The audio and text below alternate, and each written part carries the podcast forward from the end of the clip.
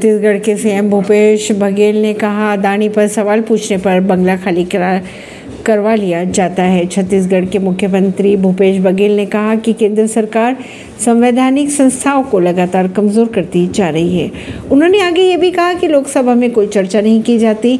जब अडानी पर सवाल पूछे जाते तो सदस्यता रद्द कर दी जाती है।